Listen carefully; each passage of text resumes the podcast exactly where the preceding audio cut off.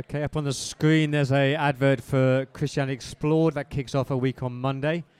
And just to remind you that next Sunday evening, next Sunday night, we'll be back in the church building, our newly renovated church building, next Sunday night.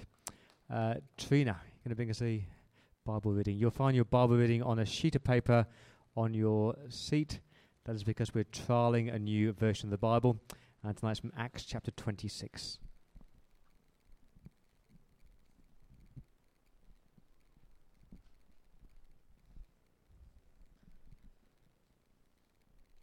Acts 26. Agrippa said to Paul, It is permitted for you to speak for yourself. Then Paul stretched out his hand and began his defense. I consider myself fortunate, King Agrippa, that today I'm going to make a defense before you about everything I am accused of by the Jews, especially since you are an expert in all the Jewish customs and controversies. Therefore, I beg you to listen to me patiently.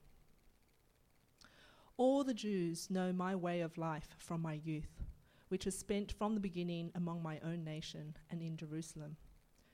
They had previously known me for quite some time, if they were willing to testify, that according to the strictest party of our religion, I lived as a Pharisee. And now I stand on trial for the hope of the promise made by God to our fathers, the promise our twelve tribes hope to attain as they earnestly serve Him night and day. King Agrippa, I am being accused by the Jews because of this hope. Why is it considered incredible by any of you that God raises the dead?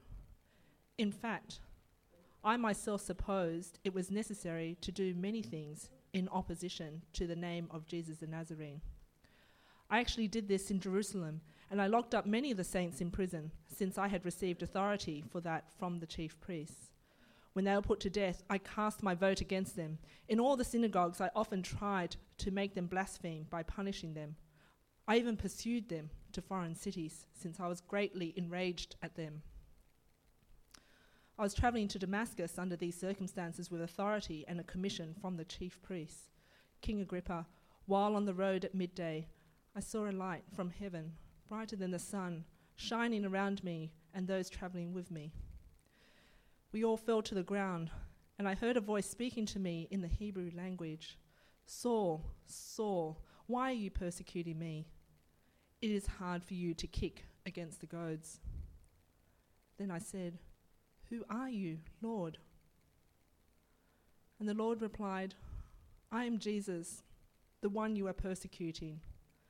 But get up and stand on your feet, for I have appeared to you for this purpose, to appoint you as a servant and a witness of what you have seen and of what I will reveal to you.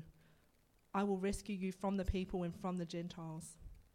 I now send you to them to open their eyes so they may turn from darkness to light and from the power of Satan to God, that by faith in me they may receive forgiveness of sins and a share among those who are sanctified.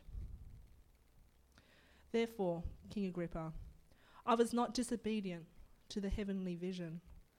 Instead, I preached to those in Damascus first, and to those in Jerusalem and in all the region of Judea, and to the Gentiles, that they should repent and turn to God and do works worthy of repentance. For this reason, the Jews seized me in the temple complex and were trying to kill me.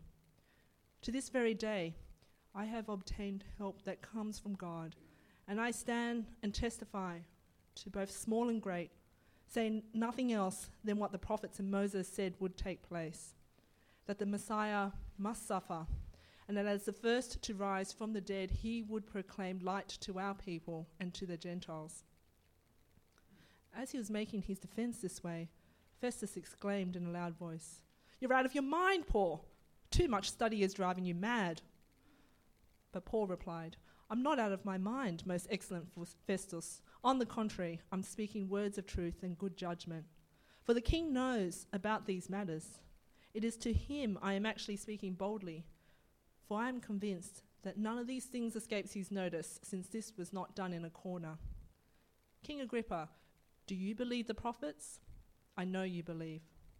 Then Agrippa said to Paul, Are you going to persuade me to become a Christian so easily? I wish before God replied Paul, that whether easily or with difficulty, not only you, but all who listen to me today might become as I am, except for these chains. So the king, the governor Bernice, and those sitting with them got up, and when they had left, they talked with each other and said, This man is doing nothing that deserves death or chains. Then Agrippa said to Festus, This man could have been released if he had not appealed to Caesar. This is the word of the Lord.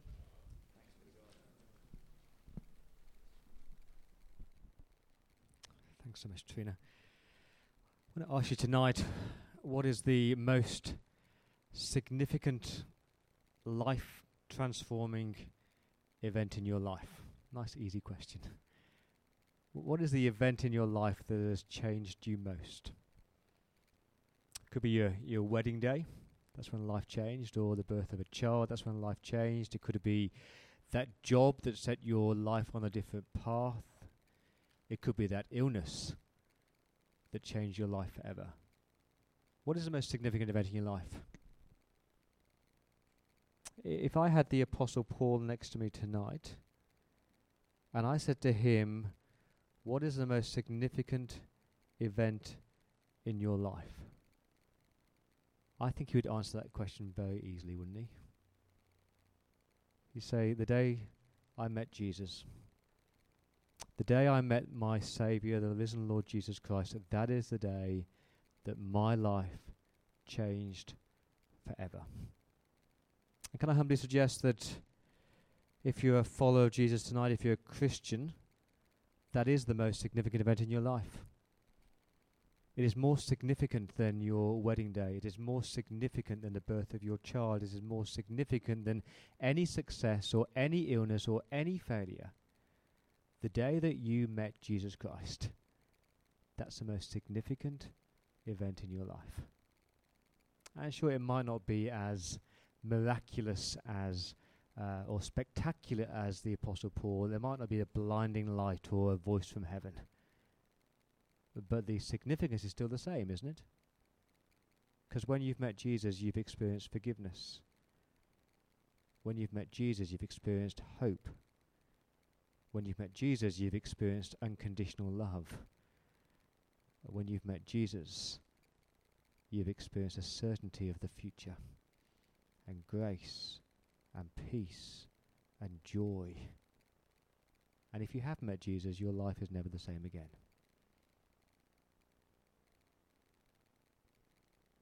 I wish Paul was here tonight. I wish you could see just how amazing grace really is. I remember meeting a, a, a wedding couple and they wanted to have the hymn Amazing Grace at their wedding. Except they wanted to change the second line of the song because they didn't like it. Amazing Grace, how sweet the sound that saved a wretch like me. They liked the first line, Amazing Grace, how sweet the sound, but they wanted to change the second line to that saved a person like me because they found it hard to accept that they were really a, a wretch. and if the Apostle Paul was here tonight, he would be a walking, talking example of what it really means to say, Yeah, I'm a wretch, yet God showed his grace to me. So what I'll do it tonight is I'm going to go into character. I'm going to play the Apostle Paul and relive his story, relive his conversion. So here we go. I'm Saul, and I was born in a place called Tarsus. You've probably never heard of that place. It's a beautiful city, and I grew up as a, a Pharisee. What's a Pharisee, you ask? A Pharisee basically means that we are right and you are wrong. A Pharisee basically means that we love the scriptures and we love God so much that we are convinced that we are right and that everyone else is wrong. I love the scriptures. Every day I read the Bible. Every day I prayed. Every day I fasted. Every day I kept God's law. And I went about my business saying, I'm right and you're wrong. I thought that I was a somebody. I thought that God loved me because I was so good. That's why I hated Jesus. I, I hated Jesus. I hated Christians. I think I met the man Jesus one day in a temple. He was surrounded by these followers. He had a kind of a cult following, and he was teaching about forgiveness. Here's what he said Jesus said these words He says, I have the authority to forgive sins. How blasphemous is that? And I'm sitting there, I'm thinking, no, no, Jesus, you are completely wrong because only God forgives sins.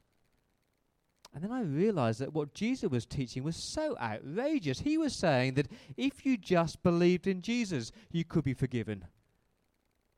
But no way. I've kept the law. I've been good. I've earned my forgiveness. And that's why I hated him. He had thousands of followers. Uh, so what we did was this: we uh, we found Jesus and we, uh, we we we tied him to a post and we got a whip and we we whipped his back so hard until the blood just dripped from his back. And we hated him so much that we we found an old wooden cross and we we hung him there to die. And we were cheering because he was dead. A bizarre thing happened even after we killed him, the number of followers kept on increasing. There were thousands of them. And they were claiming that he had risen again, the tomb was empty, and we thought, oh, what a joke. So here was my, my mission in life. My mission in life was to, to seek out the Christians and to kill them. That's how much I hated Jesus. I went to the chief priest one day and I said, Look, give me a letter which gives me the authority to, to hunt down those Christians, to throw them in prison, and to kill them. I was there one day when a man called Stephen w- was killed. He was a Christian. He was preaching about forgiveness, preaching that Jesus could forgive your sins. And so we shouted, Stone him! Stone him! It was a bizarre day because this man Stephen died, and I was there. As he died, he didn't look scared at all. He had this peace about him. And he uttered these words Forgive them. It's totally bizarre. A- anyway, one day I was walking down this road to Damascus. Damascus is about 300 kilometers from Jerusalem. Do you know why I went to Damascus? Have a guess. To hunt down the Christians. And when I found them, chuck them in jail and then kill them. It's about midday, and uh, the, the, sun was really bright that day, but suddenly there's this blazing light from heaven, like brighter than you could ever, ever imagine. It totally blinded me. In fact, it was so bright, I was thrown down to the floor. And that's when my life changed. I heard a voice from heaven. The voice said this Saul, Saul, why are you persecuting me? I'm thinking, Heaven? He knows my name. It's got to be God. And I wanted to say, God, I'm not persecuting you. God, I'm on your team. I'm doing your work. I've been a good, faithful, religious follower all these lot, all this lot, all my life. But I didn't. I just said, I said, Who are you, sir? And here's the words that changed my life. The voice from heaven said, I am. Can you guess? I am Jesus. And I'm thinking, hang on a sec, we just killed Jesus. Perhaps he is alive. Perhaps he did rise again. Perhaps he is the Son of God. Perhaps he can forgive sins. Don't tell me that I have been wrong all my life. And that's when I met Jesus. So can you imagine that uh, I, I'm lying on the floor, I'm lying in the gutter before the risen Lord Jesus Christ. And you know what I'm thinking? I'm thinking that's exactly where I deserve to be lying in the gutter. Because I've disobeyed my God all my life. I've been a murderer, I've been a liar, I've been selfish, I've been greedy, I've been so, so, so wretched. I would not have been surprised if God had left me lying on the ground in the gutter. But He didn't. Jesus said, Get up. And you know, I got up. I, I, was still blind. I couldn't see, and and so they led me into Damascus. It's not the way I expected to go to Damascus. I expected to be proud and confident and full of prowess, but here I was, humble, weary, and blind. That's what happens when you meet Jesus. He just humbles you. Anyway, I, I'm in this room in Damascus, and this man called Ananias comes uh, and he sees me, and he's a Christian. Can you imagine that if you're a follower of Jesus and you've just been told to go and meet me who's killed thousands of Christians? I'm guessing you'd be scared. But he wasn't scared. Do you know the first words he said to me? The first words I heard from the lips of a fellow Christian after I met Jesus? Here's the first words he said to me Brother Saul. I'm thinking, oh my goodness. It's not that just God has accepted me, but I'm part of a family. Brother Saul. A- and he touched me. An amazing act of love. And my life was totally changed once I'd met Jesus. I, I stopped killing the Christians and I started meeting with the Christians. I stopped hating Jesus and I started preaching that Jesus was alive and Jesus forgives sins. If you met me 20 years ago, you would never believe the man I used to be. But you know, God grabbed hold of me and God changed me because I met Jesus. Now, you might be there thinking, oh, this man's out of his mind. I met a man called Festus once. He told me I was out of my mind. You're out of your mind, Paul, he said. I was very, I hope I was polite. I hope I was gracious. I said, no, I'm not out of my mind. I just speak the truth. I've met Jesus. I know he's the Son of God. I know he forgives sins. Uh, you might be sitting here tonight thinking, is Paul trying to convert me? Are you trying to persuade me to become a Christian? A man called King Agrippa asked me that question. You know, King Agrippa was the great great grandson of the man who tried to kill the baby Jesus. I was pretty scared of him because he hated Christians as well. And he said, Are you trying to persuade me to become a Christian? I thought, How am I going to answer that question? and so I said this I said, Of course I am. because when you've met Jesus, when you've experienced joy and peace and grace and forgiveness, don't you want everybody to experience that as well? So that's my story. I met Jesus, and my life was radically changed. And if Paul was here tonight, he'd ask you one simple question Have you met Jesus? Have you really met Jesus? Have you had your life radically transformed by meeting the Lord Jesus Christ? How do you know? I'll ask you three questions. Have you experienced ex- God's extravagant forgiveness? Have you experienced God's extravagant forgiveness? Uh, there's a verse in Acts 26, let's get it on the screen.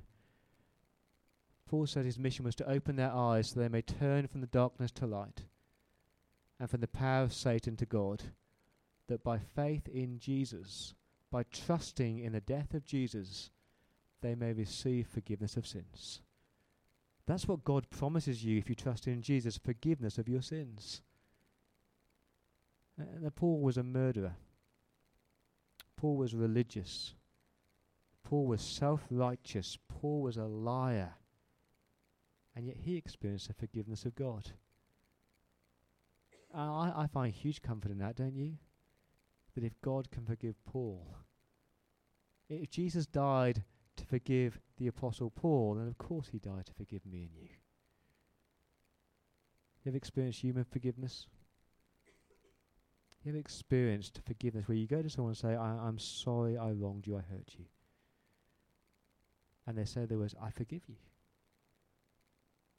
I'll describe it to you. It's, it's a relief. The guilt's gone, the burden is gone, the freedom is there. And so when your Heavenly Father looks at you and He knows you, He knows your sin, He knows that you're wretched, He knows that you're selfish and proud, He knows all those words that you say that you don't want other people to hear. But in the Lord Jesus Christ, He looks at you and says, I forgive you. Uh, God's forgiveness. It's not like He just pretends it hasn't happened. In, in the scriptures, it describes the forgiveness of God as uh, he, he throws your sin, your wrongdoing, to the bottom of the ocean so you can't grab hold of it anymore. He puts it behind his back so he can't see it anymore. As far as the east is from the west, so far as God removed your transgressions, your sins from you. That is forgiveness. It's total, it's complete. It's costly, isn't it? It's C.S. Lewis who says that everyone loves to talk about forgiveness it's much harder to actually offer it. Please don't think it was easy for God to forgive you. It was hard, it was costly. He was willing to send his own son to an old wooden cross to forgive you. But God's forgiveness is total, it's complete. I love this quote from Max Lucado. Our Saviour kneels he kneels down and gazes upon the darkest acts of our lives. But rather than recoil in horror, our Saviour reaches out in kindness and says, I can clean that if you want. And from the basin of grace, of his undeserved kindness, he scoops a palmful of mercy and grace and washes our sin. Isn't that extraordinary? That God would forgive you and me. The thing about forgiveness, you need to ask for it, to recognize that you've done the wrong thing. But when you say the words, I'm sorry, and you look to the face of Jesus, God says, I forgive you. Of course I forgive you. I love the, the new song that we sing, All I Have Is Christ. Here's the lyrics.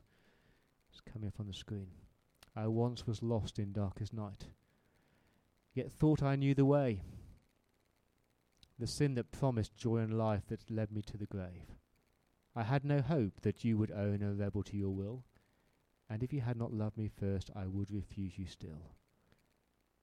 But as I ran my hell-bound race indifferent to the cost, you looked upon my helpless state, and you led me to the cross, and I beheld God's love displayed. You suffered in my place. You bore the wrath reserved for me. Now all I know is is grace. That is forgiveness. Have you experienced that? If you've met Jesus, you must have experienced that extravagant forgiveness. The second way you know you've met Jesus is that you've experienced God's patient prompting. There's a very bizarre verse in our reading, Acts 26, verse 14. Saul, Saul, why do you persecute me? It is hard for you to kick against the goads. Isn't that a bizarre verse? What does that mean? Uh, the goads are a, a, stick that you use to, to prod an ox or a cattle to make it do what you wanted it to do. And you can't fight against it. The person with the stick is in charge, and you will go the way that, y- that he wants you to go. And what God is saying to, to Paul, what the, the risen Lord Jesus is saying to the Apostle Paul is, I'm sorry, Paul, but you can't stop it. I'm going to grab hold of you. I'm going to open your eyes to Jesus. I'm going to show you that, that Jesus really does offer forgiveness, and you can't do anything that you want to stop me. You can't kick against the goads. It's what, what the Bible calls irresistible grace. I don't know how God prompted Paul. Maybe as Paul persecuted all these Christians and they kept talking about Jesus. God was using them just to, to fill his mind with truths about Jesus. Maybe as Paul saw the, uh, the apostle Stephen being martyred, uh, the way that he died, God was prompting Paul and, and pursuing Paul then. Maybe as the Christians kept talking about forgiveness that is not earned but is a gift from God. Maybe uh, God was prompting Paul then and saying, Look, religion doesn't work. Law keeping does not work. You cannot earn it. I don't know how God prompted Paul, but I know that God did chase after Paul. I if Paul was here tonight and, he, and you said, uh, uh, When did you find Jesus? He'd say, I didn't find Jesus, Jesus found me. I wasn't looking for Jesus. I was just going my own way on the Damascus Road, but he grabbed hold of me. And that's the story of many a Christian. God prompting, God prodding, God finding them. Now, you might be here tonight and you're like a, a Saul of Tarsus. Now, you're very successful, you're very competent, and you're here thinking, there's no way in the world I would ever become a Christian. Can I just humbly say to you, don't be so sure? Please don't be so sure. Because if God is chasing you, you can't resist Him. Maybe you're here tonight and you know God has been prompting you and God has been prodding you for many, many years. You've got all these Christian friends who have something different and you want what they want. Maybe suddenly you've started reading the Bible or talking about Jesus, or, or maybe just life has dealt you a really rough hand and there's tragedy and there's trial, and suddenly you are looking for answers, you're looking for a hope, you're looking for a reason, and you keep going back to Jesus. I don't know how God is prompting you. But please don't say that you have found Jesus. No, Jesus finds you. The third reason that you know you've met Jesus is that you've experienced God's transforming grace. That's the reality, isn't it? When you've met Jesus, your life is never the same again. Uh, Paul is a classic example murderer to church planter, Christian hater to Christian lover. Uh, I, I keep meeting people and they've, they've had their lives transformed by Jesus. I think of Rashimi, who was a Hindu, who spent 18 years praying to her gods, and then she met Jesus, and for the first time in her life, she had peace. I think of James, who's in prison, and if you said to him, Are you a wretch? he'd say, Yeah, I'm a wretch, if you knew things I'd done. But he's now met Jesus, and so he's a wretch who has experienced forgiveness. I think of Elizabeth, who suffers severe depression and she's met Jesus, she still gets depressed. But there's a hope, there's a future. See, if you have met Jesus, then you are different, you have changed. You can't get around that. I want to challenge you, friends. If you have met Jesus, how has your life changed? How are you different? It's got to be different. It's John Newton who said, uh, I'm not what I once was. I'm not what I want to be. I'm not what I hope to be yet, but I'm not what I once was. I've been changed because I've met Jesus. And if you have met Jesus, friends, you must all be able to say that. I'm not what I want to be. I'm far from perfect. But I am different. I'm not what I once was. So if you're here tonight and you've met Jesus, you've got a story to tell a story of God's transforming grace. My story began 22 years ago when I met Jesus. He just took a, a proud, self sufficient, arrogant, impatient young 20 year old and he turned my life around. So, what is your story if you've met Jesus? You might be saying, Oh, Paul, are you trying to convert me? You're trying to persuade me to become a Christian? And I'm saying, Yeah, of course I am. Of course I am. I've met Jesus and I found forgiveness and joy and peace and hope and a certainty in a future. Of course, I want you to know Jesus. See, amazing grace, how sweet the sound that saved a wretch like you and me. Please don't leave here tonight thinking that you could earn forgiveness. Please don't leave here tonight thinking you deserve forgiveness. It's all grace. And the name of that man is the Lord Jesus Christ. I'm going to finish tonight slightly differently. We don't normally do this in church, in a sermon. I'm throw it over to you guys. And ask you to share if you're willing, if you're bold. You don't have to, don't feel pressure. If you have met Jesus, if you are a Christian, if you had your life transformed, just where you are, stand up and say how your life has changed. Just one sentence meeting Jesus has transformed me. How has he done that? I'll kick us off. Uh, I've shared a bit. I think meeting Jesus gave me an identity.